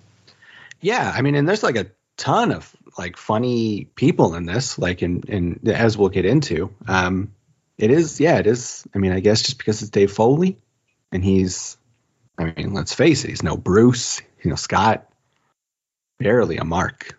But he's the most famous kid in America, you know, between news radio and, and the other film stuff that he did. Uh, that is a good point. He, uh, yeah, against all odds, he probably is the most famous kid. Um, so yeah, so that, yeah, I don't know. Yeah, I don't know why this isn't more well known, but um, I mean, it is, it is viciously Canadian, but um, yeah, but yeah. So, uh, so yeah, it starts out Dave Foley, Dick Dale, and Santa Dude, played by um, Jason Priestley, who I assume is Canadian, are all partying. There's like, you know, bikini beach ladies dancing around. And uh, they're trying to get Christmas and Hanukkah off to a good start. Uh, but Dave's just not feeling it. He uh, he doesn't think that it's right, this Christmas special, and he wants his Christmas special to be just right because Christmas specials are an important time in any celebrity's life, he says. So he goes to get advice from the most rich and famous guy he knows, Mike Myers. Um, in order to get into Mike Myers' house, he has to talk to Mike Myers' butler, who is who is Tom Green. Not just played by Tom Green, but I think it's supposed to be Tom Green, which is very funny. Um, and oh, and also he he meets up with Andy Richter, who plays a priest, uh, who is just standing out on the beach, and he tries to tell Dave Foley about the meaning of Christmas and all this, and Dave Foley's just not having it, and uh, which is a funny scene. So anyway, they talk to Mike Myers. He talks to Mike Myers, and Mike Myers gives him good advice. He tells him that he has to go to Canada if he wants to make the best Christmas special. Um, and he tells him this while uh, taking a bath uh, full of money. And before Dave Foley leaves, he asks him to uh, give him a little uh, freshening up with some warm money. Um, and he's got two big barrels of money uh, to choose from. One is the Austin Powers money, and one is the Wayne's World money. That's before you even had the barrel of Shrek money. True, true. It's got all kinds of barrels these days. Um, so that's all very fun. And so, so Dave Foley goes back to the beach. He gets his crew. They go to a Canadian lodge. It's now very cozy and Christmassy. Um, Dave Foley meets up with a figure skater and does some figure skating. He meets up with El Vez, who uh, our good friend Chalky is playing a concert with, I think, this weekend, uh, which sadly I cannot go to. Um, they're also playing with uh, Kepi Ghoulie, who's one of my favorite men in the world. Um, so that's a fun coincidence that that guy's in here. Um, and I think a lot of the a lot of the more subversive stuff from the beginning kind of gives way to more traditional Christmas kind of humor and, and stuff in the second half. Um, and it kind of turns into a Charles Dickens thing where uh, Dave is visited by Christmas pa- Christmas specials, past, uh, present, and future. The past Christmas special that they're visited by is the uh, David Bowie and Bing Crosby Christmas, which is funny. Um, and the future Christmas uh, is um, played by Kevin McDonald of the Kids in the Hall, who constantly talks down to Dave Foley for being a primitive present guy. And he says if Dave Foley does a good job with his Christmas special, he'll let him play with his own feces as a gift, which is funny. Um, as a reward. Um, so yeah, so this is very fun. I thought. Um, I think the first half, like I said, is way better than the second half. Um, but it's it's all fun. There's some fun musical numbers. Um, Dave Foley figure skating is very funny to me because it's it's the the joke that you've probably seen in some other stuff where it's like an obvious stuntman, and I I don't care how many times I see that joke, it's always funny. Um, there's also one guy goes, one guy like while Dave's walking around trying to find the meaning of Christmas specials, a guy goes to him, "Hey, you're Dave Foley from Kids in the Hall," and he goes, "And news radio," and I think that that's funny. like to be mad that people have forgotten news radio. Um, and also probably like a, a tinge truthful because I think at this time Dave Foley and the kids were not on good terms at all.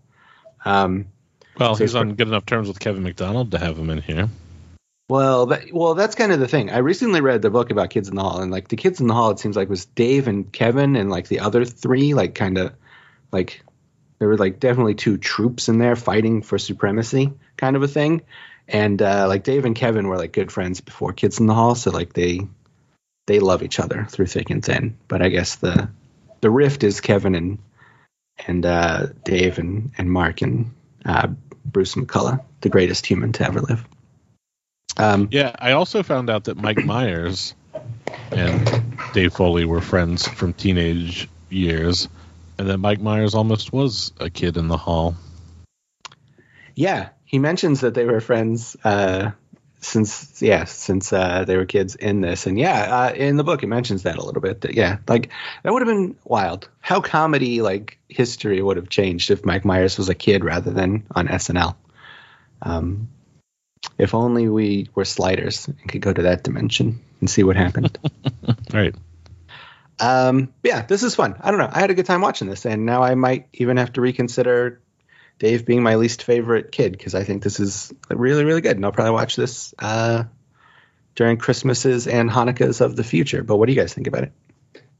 Yeah, I had never heard of this before. Um, honestly, I I don't know. Um, I guess just because it, had, it was only aired in in Canada and yeah, I just for whatever reason, you know, don't follow Dave Foley's career close enough that I would have known about this. But yeah, when this first came on, I was like, oh wow, there's you know a lot of cool people in this. Like you said, Tom Green, Mike Myers, Jason Priestley. I mean, I, I don't know how cool you consider him, but he's in there. Andy Richter, uh, Dave Thomas Hmm. playing Bob Hope, essentially Dick Dale, like you said, El Vez. Um, Joe Flaherty is in there too. Joe Flaherty is Bing Crosby. Yeah, they have a weird kind of parody of the Bing Crosby, David Bowie, little drummer boy. But the song's like about like monsters on Christmas. It's very Yeah. very weird. But yeah, this was fun. Um, you know, I wouldn't say it was hilarious. Like there was no point in time in any of this that I was like laughing out loud. a lot of the humor in this was just kind of like you know smiling politely in my chair watching this like nah, all right that's not bad. But you know nothing that was like cracking me up. And you know i don't know if dave foley's heart was 100% into this. I mean i would i'd be kind of curious to hear kind of how this thing came about whether this was something that dave foley actually wanted to do or if he was somehow kind of like roped into it or something. And you know, this is 2002, Dave Foley, so it was already after the fact that he had, um, you know, gone through that horrible divorce that like drained him of all his money and made him like have to like flee Canada because his wife was collecting like 400% of his salary in child support or something. Have you heard about that? Yeah, yeah, a little bit. Yeah, it seems yeah, like it was like something where like he went through a divorce like when news radio was like super hot so he was making yeah. a ton of money. And then after news radio he made he was like making very very little money but he still had to pay the news radio right. like alimony and child support. So yeah. Yeah it was something ridiculous like $15000 a month in child support. He's like i don't make $15000 a month at all anymore. So yeah he couldn't go back to canada for a long time because because if he did, he would would have been arrested for not paying child support. But yeah, obviously he was yeah he was kind of depressed, and you can kind of tell that in this. Like you know, there's definitely a turn where like Dave Foley went from like you know kids in the hall Dave Foley to like depressed Dave, like you know after news radio basically. Yeah, um, I, I, feel like this is the the period of time where like he would like show up in public like kind of drunk like around town. Like I, I kind of remember that being a thing. Like, oh, Dave Foley is kind of a mess right now, you know. Yeah, so I would be interested to see if this was his like creation. You know, if if he was like he brought this to Canada Broadcasting Corporations and "Here's my idea for Christmas special. Let's do this," or if it was like the other way around, where the uh, CBC came to him and was like, "Hey, put together a Canadian Christmas special because we have to have X amount of Canadian content," and he was just like, "Okay." But I get to have El Vez, and I'm like, all right, whatever. I don't know who that is. but yeah, I mean, so, so, there's fun stuff in this. I, I, thought the El Vez performance at the end of uh, Feliz Navidad was very good. Uh, I, I really liked Dave Thomas as uh, as uh, Bob Hope. I thought he was pretty funny. I, I did like that Mike Myers bit of him bathing in money and Wayne's World money and Austin Powers money, and and this Tom Green as his butler. I thought that was funny. Again, not laugh out loud funny, but again, just like, huh, there you go, very funny. But uh, yeah, Dick Dale, just again a weird choice, but uh, fun to see him in there. And yeah, Jason Priestley is Santa dude. You know, again, not very funny, but interesting nonetheless. Uh, so yeah, all, overall, I mean, it did kind of drag a little bit. I felt like, you know, this maybe would have worked better as like a half hour Christmas special. It didn't have to necessarily be an hour long, but um, nevertheless, it was it was still an interesting watch of something that I had no idea even existed. So yeah, if you've seen you know all the classic Christmas specials and you want something a little bit differently this year with a little bit of a Canadian accent, yeah, check out the true meaning of Christmas specials yeah, I, I also didn't know anything about this, but I was interested, you know, be, because I, you know, I do like Dave Foley, and um, like you mentioned, a lot of uh, fun guest stars in this. Uh, but it, you know, it starts off on the beach doing that kind of like MTV spring break kind of a thing. yeah. And uh, something about that just kind of immediately soured my mood. And, and I know that that's kind of the point that you know later when they cut to Canada and it's snowy and stuff, it's supposed to, you know, have that contrast. But I, I was very ready to get out of that environment. Um, and I was also kind of bummed out at first, you know, we're meeting all these celebrities, you know, on the beach, Andy Richter and, and Tom Green and, and Mike Myers at the house. Um, and all of their cameos are like so short and, and really kind of one joke and uh, again like i think that's maybe part of the point is that they're kind of lampooning like holiday specials of days past where that would happen a lot but it's also like really unsatisfying to have like tom green show up in this and then be kind of like pushed off camera after only like 30 seconds or something Um, I, I did like the the gag with Mike Myers in the, the bathtub full of dollar bills. I thought that was pretty funny. Um, and you know, once they went up to Canada, I think things did get a little bit more fun for me. Um, maybe because I, you know, I think that this this whole thing is so distinctly Canadian, like not just in terms of like the casting and like the tone of the humor, but also like the tone of the production. Like there's something, you know, lo-fi, but also kind of like pleasantly low ambition about the way that this is shot. Um, that it just looks better up there in Canada, you know, versus them shooting on a beach. Um, I, I, do wish that they had spent like a little little bit more money on this thing though, because they did seemingly shoot this on that kind of early digital video that like looks like garbage and will always look like garbage. So that's kind of a bummer. Um, but there's some funny moments in it. You know, there's a, a point where he he calls a guy a world famous figure skater and heterosexual. I, I thought that was a funny line. and uh, the fake, uh, you know, oversized ears on the Bing Bing Crosby, I thought were pretty funny. Um, and Dave Foley's Bowie impression is is pretty credible. I, I you know, from the right angle, he kind of looks like Bowie. Um, so that's kind of fun. Um, but it's, yeah, I mean, it's actually it's it's pronounced Bowie. Bowie? I thought it was Bowie. I've been saying it wrong all these years. Um, JK, JK. But yeah, this thing's kind of boring overall. You, you know, the, the joke ratio is pretty low, and and I, I will say in its favor, I think it gets better as time goes on. I probably liked each subsequent scene more than the last. Uh, but even then, by the time we got to the end, it's not like I was loving this thing. But you know, the the um the Ghost of Christmas Future stuff, I you know, I I thought was was kind of funny. Um, you know, the way that he was razzing Dave Foley about being, um, you know, a heathen from the past. I, I thought that stuff was kind of funny. Um, yeah, overall, I, I think unless you are like a Dave Foley fanatic or a Kids in the Hall completist, I, I think you can fairly easily skip this. But you know, and there are a lot of Kids in the Hall fanatics out there who maybe didn't realize that this is out there and that you can stream it. And for them, uh, you know, it, you can cross this off your list. But I, I, I do kind of wish that this had delivered more, you know, with the elements that they had because they had all these funny people just kind of coming in and and not doing very much. But it, yeah, it's all right. Well, that I guess wraps it up for the Dave Foley Christmas special. I think the I, true meaning of Christmas specials turns out to be they're you know none of them are that great, right? That's probably true. That is that's the yeah. lesson to take away from this is that I mean they do the trick. I mean that's the thing. If you're they're meant to be disposable. You watch them one Christmas, you throw them away. They're not really meant to be, you know, you don't go back to them every year necessarily. But uh except for that Pac-Man one. Except for the Pac-Man one, of course. Yeah. But this is probably the only Christmas special that has like cool surf rock, so I think it's probably one of the better ones. That surf rock goes a long way. that it does. Uh, so, all right, we're going to take a quick break, and when we come back, we are going to ask you to give us some of that Wayne's World money because we're feeling nostalgic.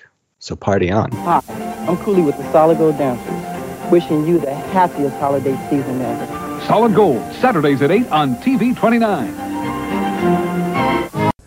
Ladies and gentlemen of the audience, there's something I've not been telling you over the years. Gene has been coaching me on what to say, every single word that I say. Thank you. I mean, what did Gene Siskel and Ebert ever do?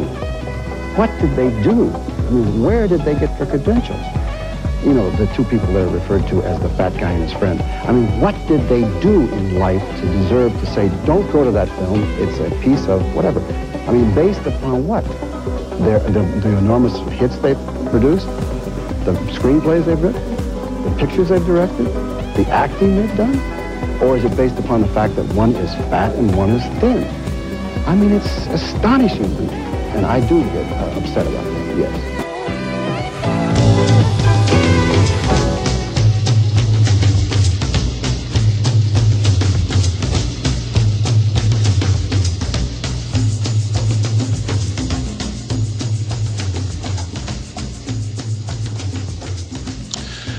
That just about wraps it up for episode number 598 of Junk Food Dinner. We'd like to thank everybody for tuning in and listening. If you like the show, as you know, we have our website, junkfooddinner.com, where you can find all of our previous episodes easily chronicled for your listening pleasure. Or, of course, you can just search for Junk Food Dinner in your favorite podcast listening app. Find us there, but chances are you've probably already done that. And if you're a longtime listener and uh, you want to spread the word about Junk Food Dinner, tell a friend. We always appreciate that. But uh, maybe you want some more Junk Food Dinner in your life. You've listened to all the episodes, you listen to them every time, every week they come out, and then you're done. You want more. Well, we have more over at patreon.com slash junk food dinner. You can get more junk food dinner in your life for $5 or more or more a month. You get a monthly bonus episode of Junk Food Desserts that we uh, post every month covering any manner of topic that we decide to talk about, not just movies, but all things pop culture from music and snacks and, uh, you know, nostalgia and just general weirdness.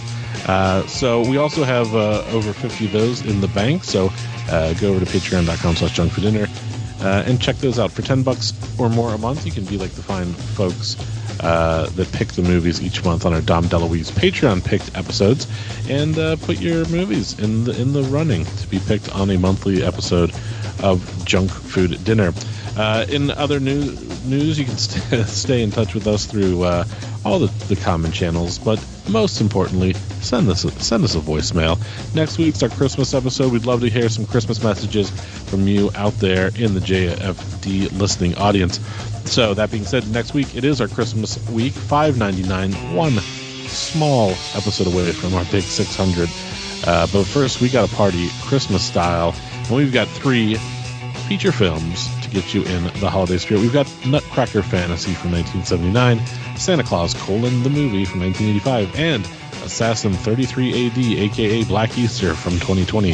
So make sure you tune in for that. So until next time, this is Kevin Moss for Parker Bowman and Sean Byron saying adios, everybody. We will see you next time. Welcome to another hard hitting edition of Thinking About Them Titties. It's the podcast where every week we're thinking about them titties. I'm a pervert. Yeah.